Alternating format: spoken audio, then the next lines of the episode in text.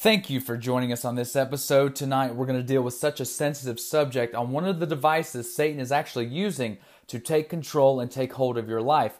We're taking this directly, again, from the book Precious Remedies Against Satan's Devices by Thomas Brooks. Now, this device, I'm going to be serious with you. Many of you are not going to think this affects you at all. But I'm telling you, if you have that mindset, Satan is actually using this device against you right now at this moment.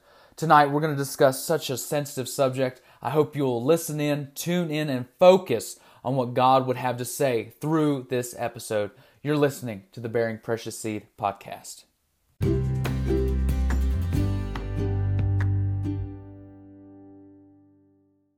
All right, to get down to the quote of the podcast, tonight is going to be a little bit different. I'm actually going to give you a story instead of a quote. Here it is. It's titled The Lesson of the eagle and the crow. The only bird that dares to peck an eagle is the crow. The crow sits on the eagle's back and bites his neck. The eagle does not respond nor fight with the crow. It does not spend time or energy on the crow. Instead, the eagle just opens its wings and begins to rise higher in the heavens. The higher the flight, the harder it is for the crow to breathe, and eventually the crow falls off due to a lack of oxygen. Learn from the eagle and don't fight the crows, just keep ascending. They might be along for the ride, but they'll soon fall off. Don't allow yourself to succumb to the distractions. Keep your focus on the things above and continue rising looking unto Jesus, the author and finisher of our faith. That is the lesson of the eagle and the crow.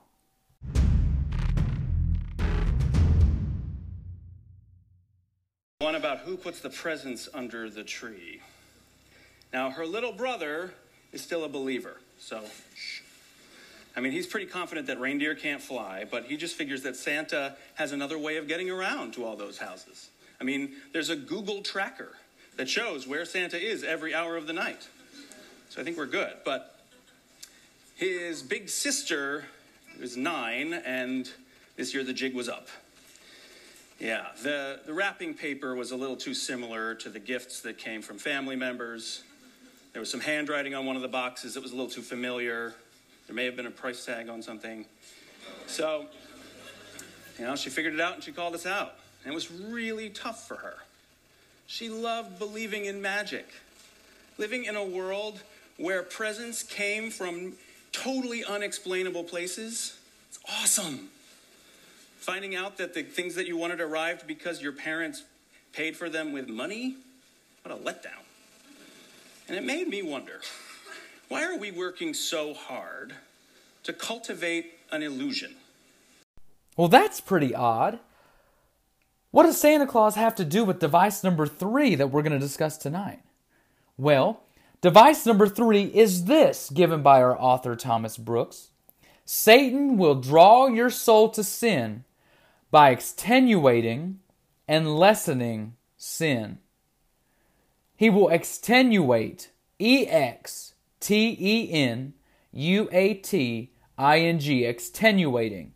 That word means he will serve to lessen the seriousness of an offense. In other words, one of his devices today is to take sin and say it's only a little sin. It's just a small white lie when it comes to what Santa Claus is. Now, that was a humorous gesture of Santa Claus, and we tell our children that every Christmas time. But in all honesty, though it may be a white lie, it is still nonetheless a lie to our children and our world. It is nonetheless a lie. And Satan wants to have this idea in your mind that it's just a little sin. He says this it's just a little pride, only a small amount of worldliness, don't worry. It's just a little uncleanness, oh, it's not going to bother anything. It's only a little drunkenness. Satan says it's just a very little sin that you're stuck on. That's all it is. It's just a little sin. Don't worry about it. It's just a small one compared to everyone else. He says you can commit it without any danger to your soul. Don't worry. You commit it It's not a big deal. God does not care. He says it's only a little one. You can commit it and your soul will live. Nothing to worry about. Well, that's a lie that Satan's been dragging out of the pit of hell for years, and Christians are believing that their sins are just little sins. Get this that the smallest sin, if we were going to put it into the words that the author's using and Satan uses, if we could put the smallest sin into perspective, that smallest sin would have been enough that Christ would have still died on the cross for that sin. It's still worth the blood of Christ. He gives you a way in this book on how to ignore this device or how to wake up. In other words, Christian, you're not awake to what's going on. You're not alert that Satan is actually making sin seem less to you. You say, well, well, how does he do that? Well, it doesn't bother you anymore when you see homosexuals kissing and having relations on TV. It doesn't bother you when the movie actor for Marvel movies drops the GD. It doesn't bother you when you see people socially drinking that are also your deacons and trustees in your church. It doesn't bother you when people aren't faithful to the house of God, and it doesn't bother you when they skip out on church, and it doesn't bother you anymore when people are sinning in their lives. It doesn't bother you anymore because Satan has taught you that it's just a little sin, it's just small. Nothing to worry about. Understand this, Christian. Sin is a cancer, it is a plague. Once you allow one bit into your body and soul, it will spread until it's consumed every single bit of you. Understand this that those sins which we are apt to think are small, they have brought upon men the greatest wrath of God. Understand, as Adam and Eve ate the apple, and as others gathered a few sticks on the Sabbath day, and some people even touched the Ark of the Covenant. Oh, but the dreadful wrath that these sins brought down upon the heads and hearts of men. The least sin is contrary to the law of God. The least sin is contrary to the nature of God. The least sin is contrary to the being of God and is contrary to the glory of God. And therefore, it is often punished severely by God. Do you not see every single day the vengeance of God that falls upon the bodies, names, states, families, and souls of men for those sins that we think are just little? You have been blinded by Satan, Christian. Do you not see it? Satan says it is but a little one. You must say, Oh, tell Satan this. Those sins which you call little are such as will cause God to rain hell out of heaven upon sinners as he did upon the Sodomites. It is not a little sin, Satan. We take sin seriously around here. That's what God wants for you. Take sin seriously. Take it seriously. Christ died for it. Take it serious. He also says this consider this that the giving way to a less sin makes way for the committing of a greater sin. In other words, little sins, if you put it in those words, always lead to greater sins. For he who will avoid a greater sin will yield to a lesser. 10,000 to 1, but God and justice will leave that soul to fall into a greater, greater condemnation. If we commit one sin to avoid another, it is just that we should avoid neither.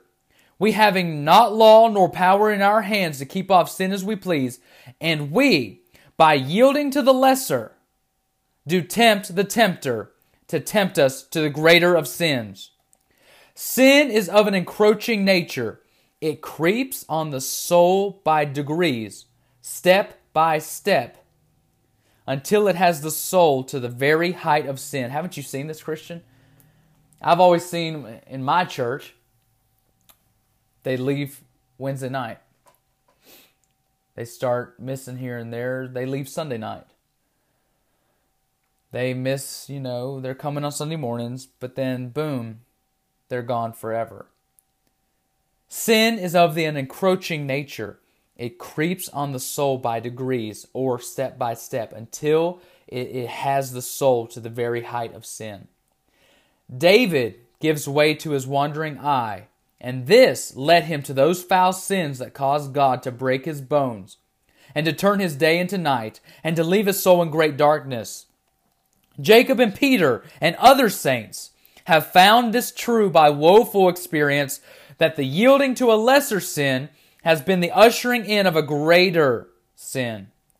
The little thief will open the door and make a way for the greater, and the little wedge knocked in will make way for the greater. Hear this Satan will first draw you to sit with the drunkard, and then to sip with the drunkard, and then at last to be drunk with the drunkard. He will first draw you to be unclean in your thoughts, and then to be unclean in your looks, and then to be unclean in your words, and at last to be unclean in your practices.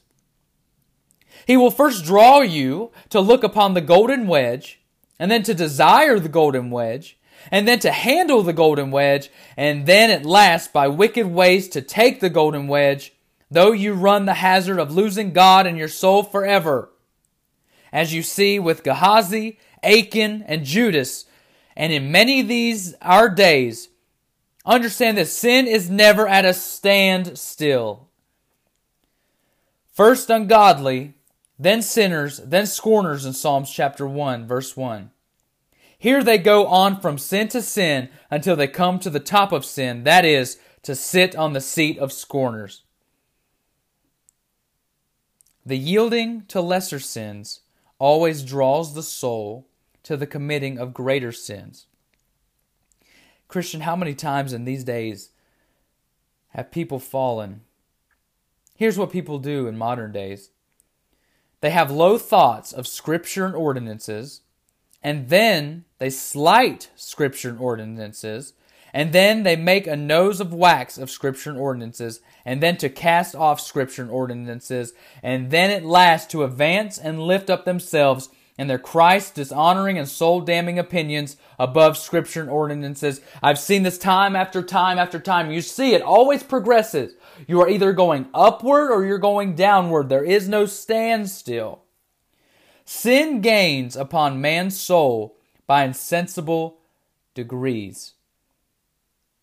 Corruption in the heart, when it breaks forth, is like a breach in the sea, which begins in a narrow passage until it eats through and casts down all before it.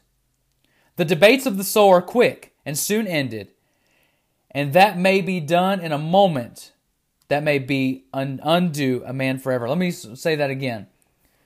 What may be done in a moment may be the very thing that will undo a man forever. When a man has begun to sin, he knows not where or when or how he shall make a stop at sin. Usually, the soul goes on from evil and evil, from folly to folly, until it is ripe for eternal misery. Wow. The third remedy or cure against this device that Satan uses to make us feel like there are little sins or there are extenuating sins. He tries to lessen the seriousness of sin. Satan has to draw the soul to sin. You got to understand, here's what he does to draw the soul to sin. Satan will use this. It is sad to sin against God for a trifle. It is the greatest folly in the world to adventure the going to hell for a small matter. 1 Samuel 14:29 says, "I tasted but a little honey," is what Jonathan said, "and I must die." It is a most unkind and unfaithful thing to break with God for a little. You really want to you want to have a little sin in your life, Christian? Okay, have it. You're going to break fellowship with God. Little sins carry with them but little temptations of sin. And then a man shows the most viciousness and unkindness when he sins on a little temptation. It is devilish to sin without a temptation. It is little less than devilish to sin on a little occasion. The less the temptation is to sin, the greater is that sin. Saul's sin in not waiting for Samuel was not so much in the matter, but it was much in the malice of it. For though Samuel had not come at all, yet Saul should not, not have offered sacrifice. But this cost him his dear, his dear soul, and his kingdom that he held so precious. The fourth remedy against this device is seriously to consider that there is a great danger, yes, many times the most danger in the smallest sins. A little leaven leaveneth the whole lump. If the serpent sneaks in his head, he will draw in his whole body after him. Greater sins do sooner startle the soul and awaken and rouse up the soul to repentance than lesser sins do. Uh oh. Little sins often slide into the soul and breed and work secretly and indiscernibly in the soul until they come to be so strong as to trample upon the soul and to cut the throat of the soul. There is oftentimes greater danger to our bodies in the least diseases that hang upon us because we are apt to make light of them. Let me say that again if that didn't strike your heart. There is oftentimes greater danger to our bodies in the smallest diseases because we are apt to make light of them and to neglect the timely use of means for removing them until they are grown so strong that they prove mortal to us. And that is exactly how the smallest sin does in our lives. Remedy number five. The fifth remedy against this device of Satan is to consider that other saints have chosen to suffer the worst of torments rather than commit the least sin. That is, such as the world accounts little sins. So, as you see in Daniel and his companions, that would rather choose to burn than be cast to the lions, that they would rather not bow down to the idol which Nebuchadnezzar had set up, they'd rather burn than bow. When this slight offense in the world's account and a hot fiery furnace stood in competition, that they must either fall into sin or be cast into the fiery furnace, such was their tenderness of the honor and glory of God, and their hatred and indignation against sin, that they would rather burn than sin. They knew that it was far better to burn for their not sinning than that God and conscience should raise a hell, a fire in the bosoms for sin. I have read of a noble servant of God. His name was Marcus. He was a minister of a church in the time of Constantine, who had been the cause of overthrowing an idol's temple. Afterwards, when Julian came to be emperor, he would force the people of that place to build it up again, the temple. They were ready to do it, but Marcus refused. Whereupon those who were his own people, to whom he preached, took him and stripped him of all his clothes and abused his naked body, and gave it up to the children to lance it with their penknives, and then caused him to be put in a basket, and drenched his naked body with honey, and set him in the sun to be stung with wasps. And all this cruelty they showed because he would not do anything towards the building up of this idol temple. No, they came to this, that if he would do but at least the least towards it, if he would give but a half penny to it, they would save him. But he refused. He wouldn't even give half a penny. Though the giving of a half penny might have saved his life, in doing this, he did but live up to the principle that most Christians talk of and all profess, but few ever do it, that we must choose rather to suffer the worst torments that men and the devils can invent and inflict than to commit the least sin whereby God should be dishonored, our consciousness should be wounded, and religion reproached, and our souls in dangers. We must never commit to agreeing to sin at any moment, in any case, in any instance. We will stand against it, even if it means our lives, because Christ gave His for us. The sixth soul against this, sixth remedy, excuse me, against this device of Satan is seriously to consider that the soul is never able to stand under the guilt and weight of the least sin when God shall set it home upon the soul. The smallest sin will press and sink the stoutest sinner as low as hell. When God shall open the eyes of a sinner and make him see the horrid filthiness and abominable vileness that is in sin. What so little base, and vile creatures, as lice or gnats. And yet, by these little poor creatures, God so plagued stout hearted Pharaoh and all Egypt, that fainting under it, they were forced to cry out, This is the finger of God. When little creatures, yes, the least creatures, shall be armed with the power from God, they shall press and sink down into the greatest, proudest, and stoutest tyrants who breathe. So when God shall cast a sword into the hand of a little sin, and arm it against the soul, the soul will faint and fall under it. Some people who have actually contemplated adultery without any action, you know, actually acting on it, and others having found a trifle and made no conscience to restore it, knowing by the light of a natural conscience that they did not do as they would be done by.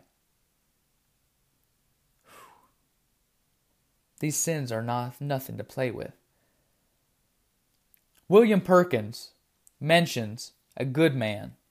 He was very poor, who, being ready to starve, stole a lamb, and being about to eat it with his poor children, and as his manner was before eating to ask God's blessing, he dared not to ask blessing for it, but fell into great perplexity of conscience, and acknowledged his fault to the owner, promising payment if he should ever be able. These little sins, even though the world may count them as small, oh, how dangerous they are. The seventh and last remedy against this device of Satan is that there is more evil in the least sin than in the greatest affliction. This appears as clear as the sun by the severe dealing of God the Father with his beloved Son, who let all the vials of the fiercest wrath upon him, and that for the least sin as well for the greatest. Jesus Christ died for the smallest sin just like he did for the greatest. Oh my goodness. The wages of sin is death. All sin, whether great or small, how should this make us tremble, as much at the least spark of lust as at hell itself, considering this, that God the Father would not spare his bosom son? No, not for the least sin, but would make him drink the dregs of his wrath. And so much for the remedies that, that may fence and preserve our souls from being drawn to sin by this third device of Satan. Christian, I've seen this throughout my ministry and everything that God's allowed me to do. People do not take sin seriously anymore. That's why our society is growing deeper and deeper, deeper into this plague of sin. And Christian, you are too. All of these devices that we've discussed, we're on number three now. If I can just share with you my heart, we've got to get back to knowing that sin, no matter how small, is truly, truly wicked. And it holds no place in the child of God or in the congregation of saints. May we never believe the lie of Satan that it's just a little sin. That cigarette is not a little sin. That binge eating is not a little sin. That adultery is not a little sin. That one bottle of alcohol is not a little sin. None of it is small because Christ died for them all. You're listening to the Bearing Precious Seed podcast.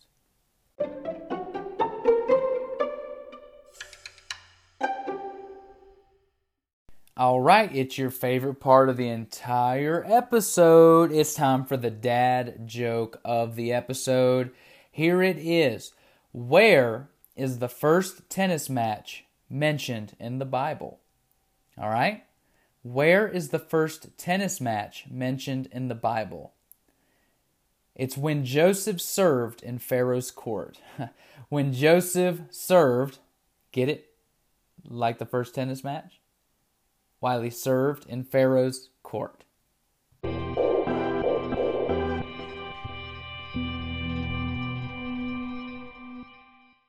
There's so much exciting news to share here this episode. Let's take a look at it. The world's first Christian airline is planning to open in 2021, and their aim and their goal is to transport missionaries worldwide. A nonprofit ministry is looking to launch the first ever Christian airline next year. They will provide a source of travel for missionaries seeking to spread the word of Jesus Christ across the globe. And praise God for that. That's incredible. In other news, a Christian group has sent 27,000 Bibles to Albania. Wow, that's just good news back to back. Donald Trump has won 81% of the evangelical vote, comparatively to Joe Biden's 14%. Wow, it's, it's like not even close. Donald Trump won 81% of Christians' votes compared to, to Joe Biden's 14%. Crazy. A Christian astronaut takes the Bible, communion cups, on a mission to the space station, and I believe they just landed this evening. On all of this, remember, we need to pray for the Christian genocides that are going on in Africa and pray for our lost and persecuted brethren all around the world. You're listening to the BPS podcast.